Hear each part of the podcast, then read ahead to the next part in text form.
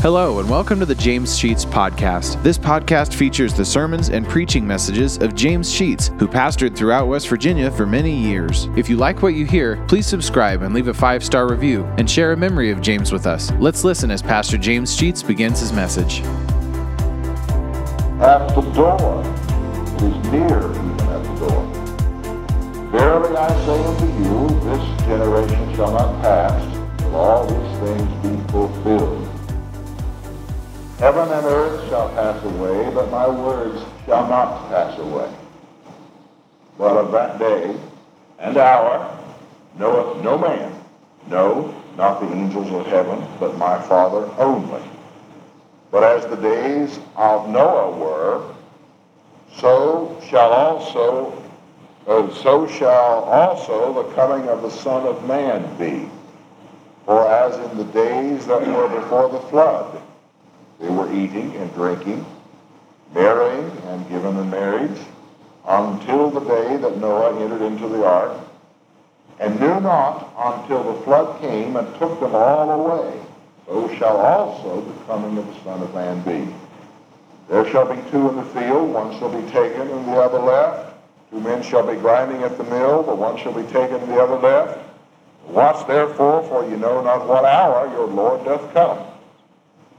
But know this, that if the good man of the house had known in what watch the thief would come, he would have watched, and would not have suffered his house to be broken up. Therefore be ye also ready, for in such an hour as ye think not, the Son of Man cometh. Who then is a faithful and wise servant, whom his Lord hath made ruler over his household, to give meat to give them meat in due season. Blessed is that servant whom his Lord, when he cometh, shall find so doing. Verily I say unto you that he shall make him ruler over all his goods. But, and if that evil servant shall say in his heart, My Lord delayeth his coming, and shall begin to smite his fellow servants, and to eat and drink with the drunken, the Lord of that servant shall come in a day when he knoweth not for him, and in an hour when he is not aware of, and shall cut him asunder, and bring him his portion with the hypocrites. There shall be weeping and gnashing of teeth. We'll conclude our reading that point. I know all of you have played hide and seek. And the guy who is doing the seeking has to go to a tree or the side of the house and cover his eyes and count to a hundred. And then he says, ready or not, here I come. And he goes looking. In essence, that's what Jesus is, Jesus is saying through the parables that he gives and the explanation that he makes to them. Whether you're ready or whether you're not ready, when the time comes for the Lord's return, he's coming. And whatever man's situation is at that point in time, that's what it will be. If you're not ready, you're going to get caught, is the point. Now, he gives a parable. In, uh, in this particular passage of Scripture, He says, learn a parable about the fig tree. When his branch is yet tender and he puts forth leaves, you know that summer's nigh. There's not a one of us but what knows that spring's right around the corner. I've already seen the evidence of it. The willow trees are out small leaf. The uh, peepers are already peeping. I heard them up at uh, Scott High when I was walking around the track the other night just at dark. None of you were there. You done done your walking before dark. I was walking there right at dark. And they were just peeping away. And I've learned over the years, when I hear those, they're going to be looking through, as my grandfather said, they're going to be looking through glass before spring gets here. But I know that the signs uh, are pointing to the coming spring. Tulips are up prematurely at this point, it would seem to me. but we know some things are about to happen. We, as Christian people, are capable of perceiving that we can read the signs and know that something is about to take place.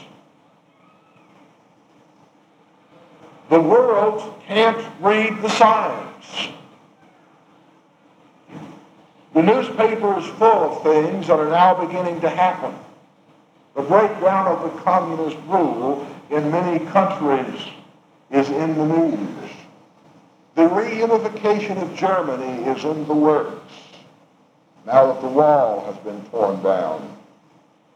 And one of those leaders in eastern Germany says if we have to join, I forget now what group it was, uh, we're not going to reunite Germany. Well, it's foolish because Germany will be reunited.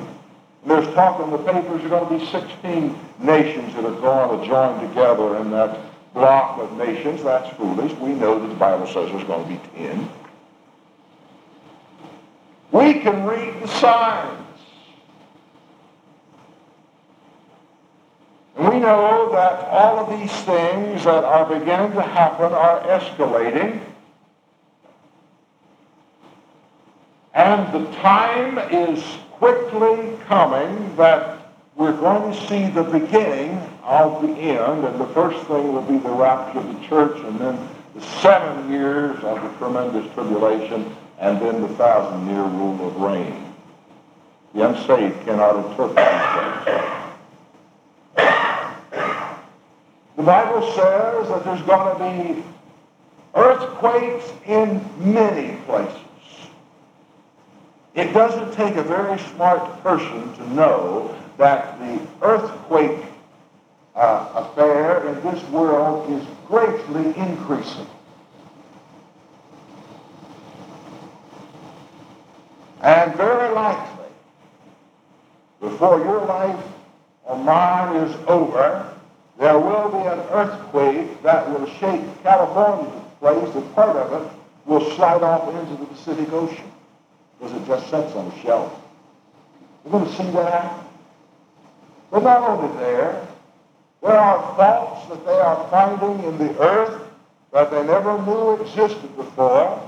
They're coming to light, and there's going to be continual earthquakes. We even have faults here in West Virginia, one just outside of Parkersburg that I've been on a number of times in other places, where we're going to be devastated with earthquakes, and the Bible says that will happen. The number of airplane uh, disasters is greatly on the increase, and I would have to concede that some of that might very well be due to the fact that there are more airplanes in the air. But listen, the safety factors that we have built on them now ought to be telling us that that's a safe way to travel, but it's not a very safe way to travel.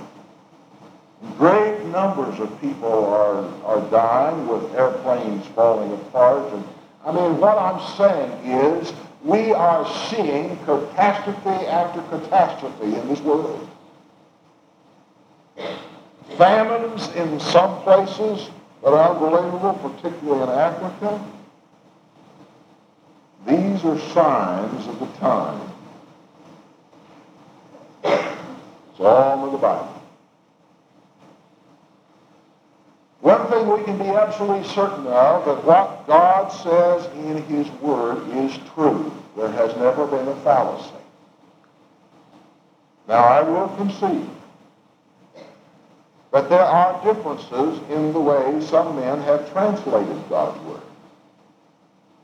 And that there are some differences between the King James and the Living Bible, the Good News Bible, the Moffatt's translation, J.B. Phillips' translation, and on and on and on we could go with some differences in the wording.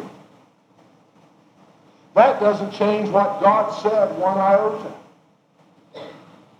The original statement of God stands as he made it, even if man comes along and misinterprets or misunderstands or deliberately changes some particular phrase in the Bible to make it say something that uh, God never intended it to say. God's word is still there. We haven't changed it.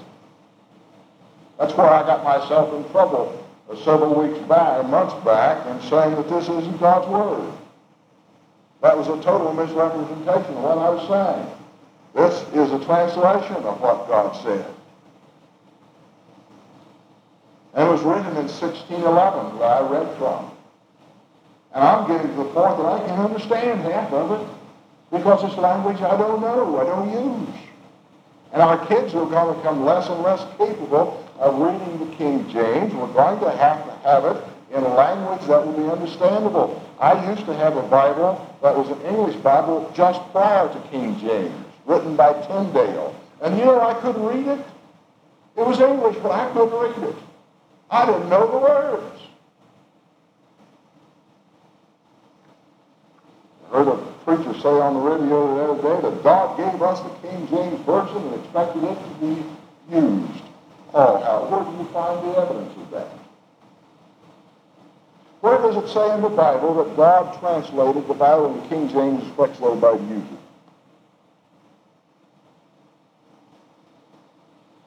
it? Is there? There's got to be a foundation for our statements, and when we go off half-cocked such as he was, I was reminded when I heard that statement on the radio last Sunday night, traveling from here to home after the service. I thought of that statement that somebody says it's better to keep your mouth shut and make people wonder if you're stupid than to open it and remove all doubt.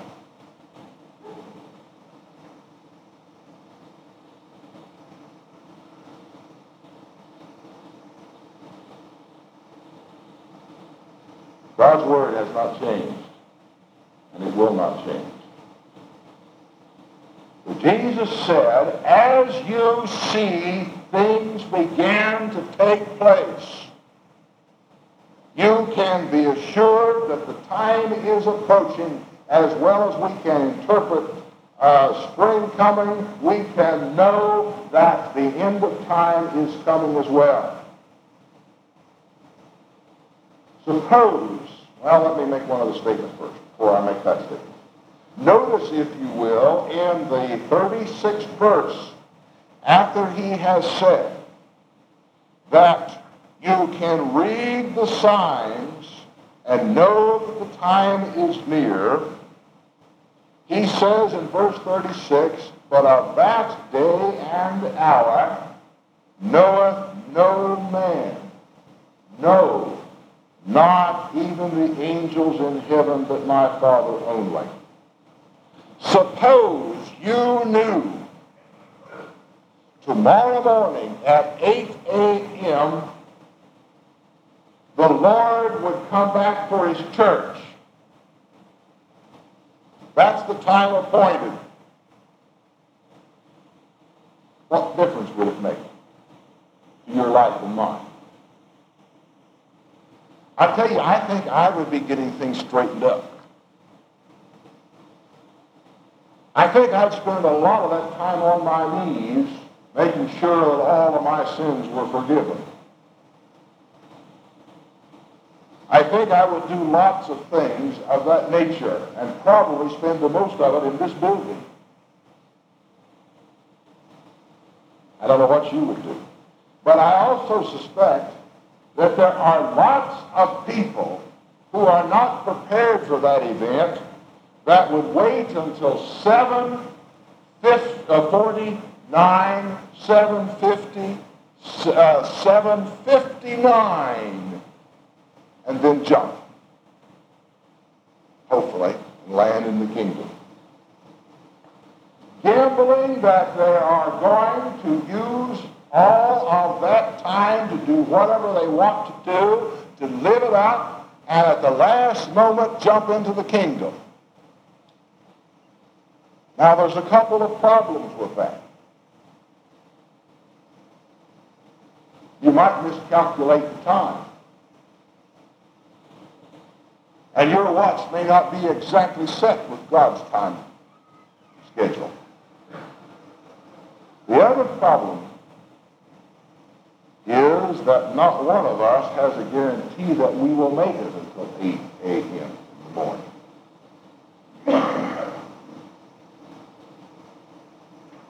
And if we gamble on that time frame, we may lose. And I've talked to lots of people who somehow seem to think that they're never going to die because they will put off and put off and put off making that decision.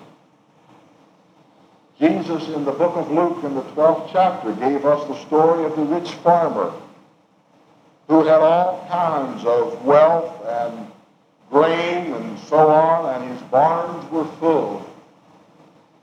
And he said to himself, Soul, take your ease. Enjoy life. You've got much goods laid up for years to come. You got money in the bank. You got a plenty to see you through. And then it goes on to say, and the Lord said, you're a fool. Because tonight, your soul's going to be required. He never made it 8 a.m. His time was up tonight. He says that nobody knows the time that the Lord is going to come.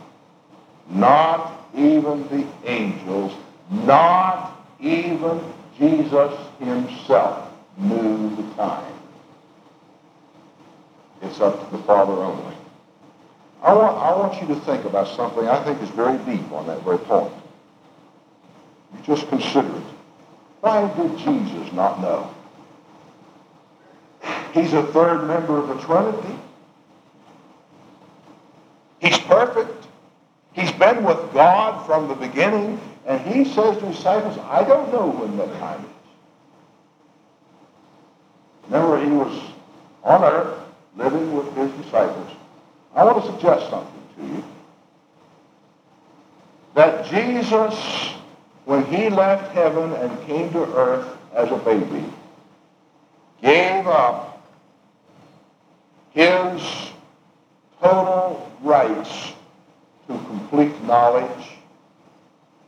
He became as any other person.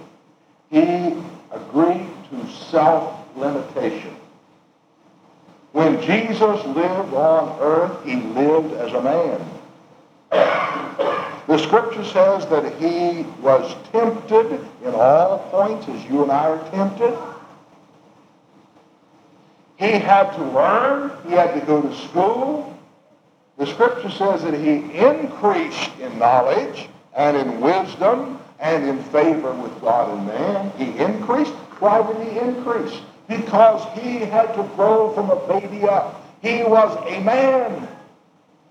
He self-limited himself to the confines of mankind's capabilities.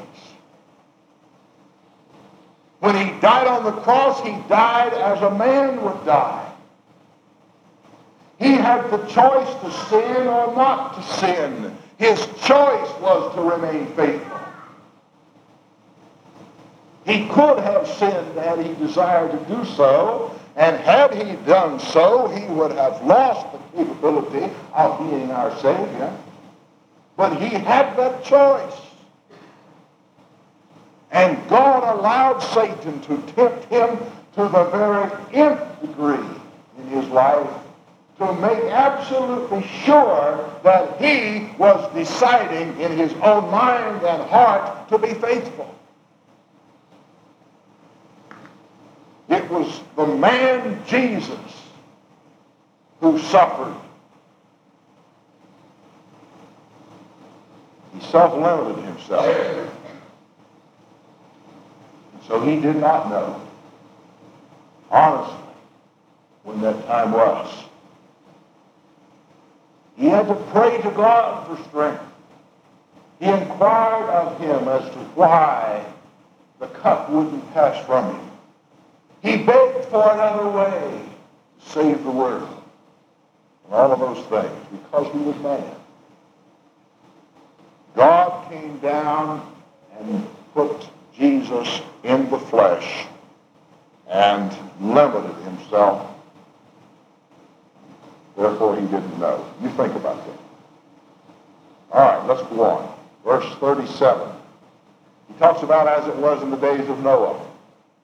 So will it be in the days of the Son of Man. Everything's going to be just like it was in Noah's day. They were uh, marrying and giving in marriage. They were doing everything. Business was going on as normal in the days of Noah until the flood came. Nobody was concerned about anything. They did not understand. They did not want to understand until the door of the ark was shut and the waters began to flow. And then they started begging for entrance, but the door was already shut. Jesus is making it very clear that when God calls the end, that will be the end. There will be no opportunity beyond that moment in time to be saved. Up until that moment, whoever will call on the name of the Lord can be saved. But when God sends his Son forth, and we've already seen in prior messages from this chapter that his coming will be just like lightning, in a moment's time he will be here, and when that time has come, the judgment day is here.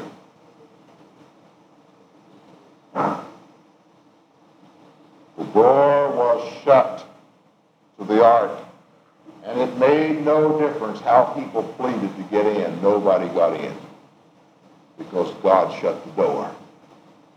When that time comes and God shuts the door, it will make no difference how much man pleads. He still won't get in. And that's what he told us about in the parable of the wedding. When the bridegroom came and took his bride into the wedding feast, and there were five very foolish people who did not have any oil in their lamps and went out looking and searching. And when they got back to the wedding feast, the door was already shut. Now I want, to, I want you to notice another problem that interests me, and I hope those of you who are Bible students, you'll take consideration of it. There in verse 40 and 41. There shall be two in the field, one shall be taken, the other left. Two men shall be grinding at the mill, one taken, the other left. Now, years ago, that used to be one of the arguments that the Bible was infallible before we learned that the world was round. Because people used to think that the sun shined over the entire earth all at the same time and it was dark over the entire earth all at the same time. That was a fallacy in man, not a fallacy in the Bible. Everything that science has tried to disprove in the Bible has ended up being uh, Bible right and science wrong. Bible right and man wrong every time. There's never been an error discovered in God's Word. In God's Word. Now, beyond that, I want you to notice, however, that he said two are going to be grinding at the mill, one's going to be taking the other left, two are going to be in the field, one taking the other left. I've preached it this way, and I suppose it makes good preaching, but it's, it's uh, contrary to what he's intending to teach here as if, that were the coming of the Lord for his church. And uh, one saved person is going to be taken up, one lost person is going to be left behind. As if we were having church here on Sunday morning and all the saved people would have suddenly ascend and all the lost people still be sitting here.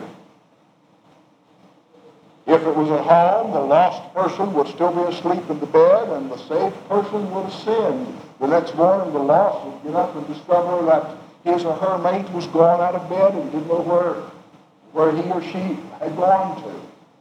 And we've said that that is the time of the rapture of the church.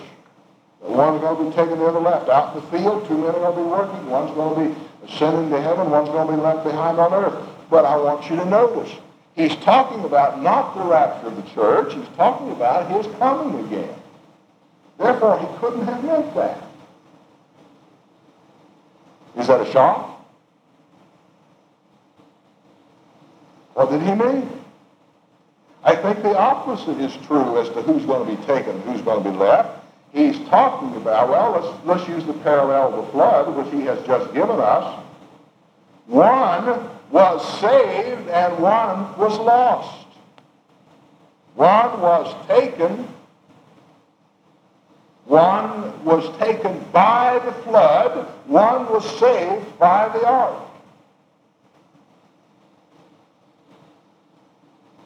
Or, put it in another term, uh, one is, well, if I can read my writing, I made a note that I want to definitely read to you. Yeah, here's the way I want to put it. One is taken to judgment. One is left to enter the kingdom. A total different concept than what we usually think of. One taken to judgment. One left to enter the kingdom. The thousand year reign. You think about that a little bit. Now, look at verse 43, 44. But know this, that if the good man of the house had known what time the thief was going to come, he would have been up watching. If you knew somebody was going to rob your house and you knew he was going to come between midnight and 3 o'clock, be sitting there between midnight and 3 o'clock ready for him. Wouldn't you? I would. I would be prepared, and my gun probably would be trained right on the front door, waiting for him to walk through. That's what I would do if I knew. The trouble is, those thieves never tell me when they're coming. Have you ever had your house broken into and things taken? Any of you? Few of you have. Well, why didn't you? Why didn't you be ready for it? The answer is you didn't know when it was coming. The same thing is true. Why aren't we ready for the Lord? The answer is we don't know when He's coming, and therefore we're sort of lackadaisical. We think, oh, well, it's not going to be today. The plea is to the lost, while you have opportunity, now is the time to get ready. You don't, as my grandfather used to say, lock the barn door after the horse was stolen. You lock the barn door first. There's many people who go by locks after their house is broken into. Too late then. We should have bought the locks first. Our preparation for the end time needs to be now while we have opportunity and we know that it's going to happen.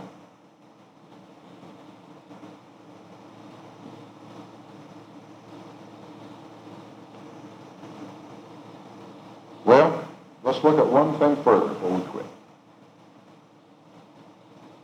And that's verses 45 through 51. It talks about a faithful and a wise servant. Servant can be considered the same as a slave. I was at Monticello several years ago, which is the home of Thomas Jefferson, and I was told when I was there that the slaves of Thomas Jefferson loved him enough that they would oftentimes unhitch the horse from the carriage down at the bottom of the hill, and they personally would pull the carriage on the hill to demonstrate their love for him. If we are the kind of servant of Jesus Christ that we ought to be, we would be the ones who would do the same for Jesus. That we would unhitch the horse at the bottom of the hill and we'd pull him up because we love him. He doesn't ask us to do that. But the point that, he, that the Lord is making here, that he expects his servants to be accountable for their actions.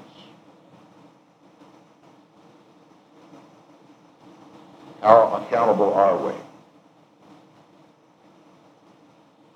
How prepared are we for his coming?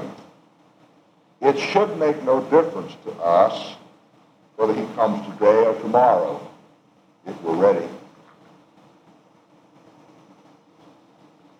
But are we ready? If the Lord came tonight and the shout were made, coming, it would be too late to do anything about it.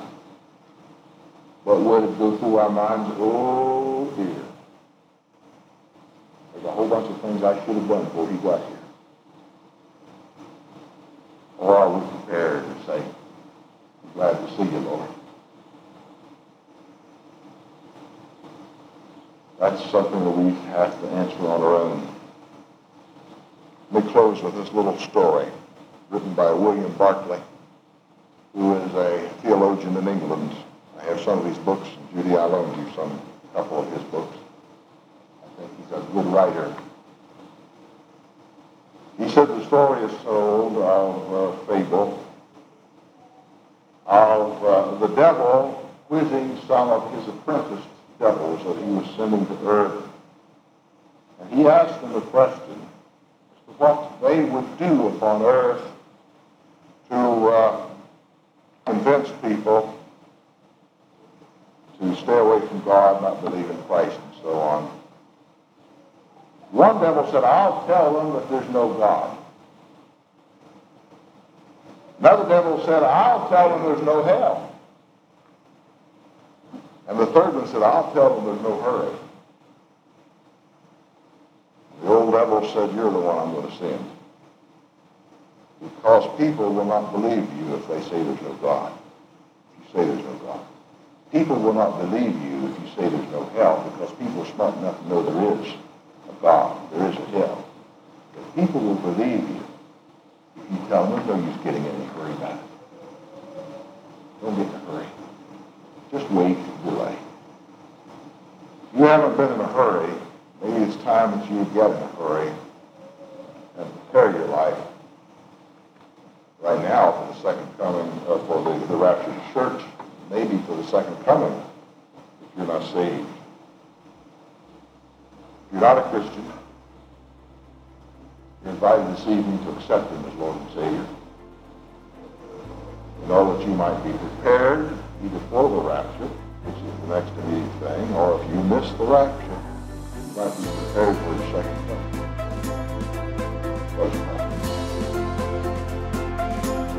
Thank you for listening to today's message. If you like what you hear, hit the subscribe button. You'll receive automatic notifications and downloads when a new message is added to the podcast. Also, please leave a five star review and take the opportunity to share stories, memories, and appreciation for James Sheets and how God used him to impact your life. If you'd like to know why and how this podcast got started, check out our first episode. Lastly, if you want to donate to help offset the cost of operating this podcast, you'll find a link to our PayPal account in the podcast description and email us at james.sheets.podcast at gmail.com. Thank you for listening, and remember to trust in God for today and for all of your tomorrows.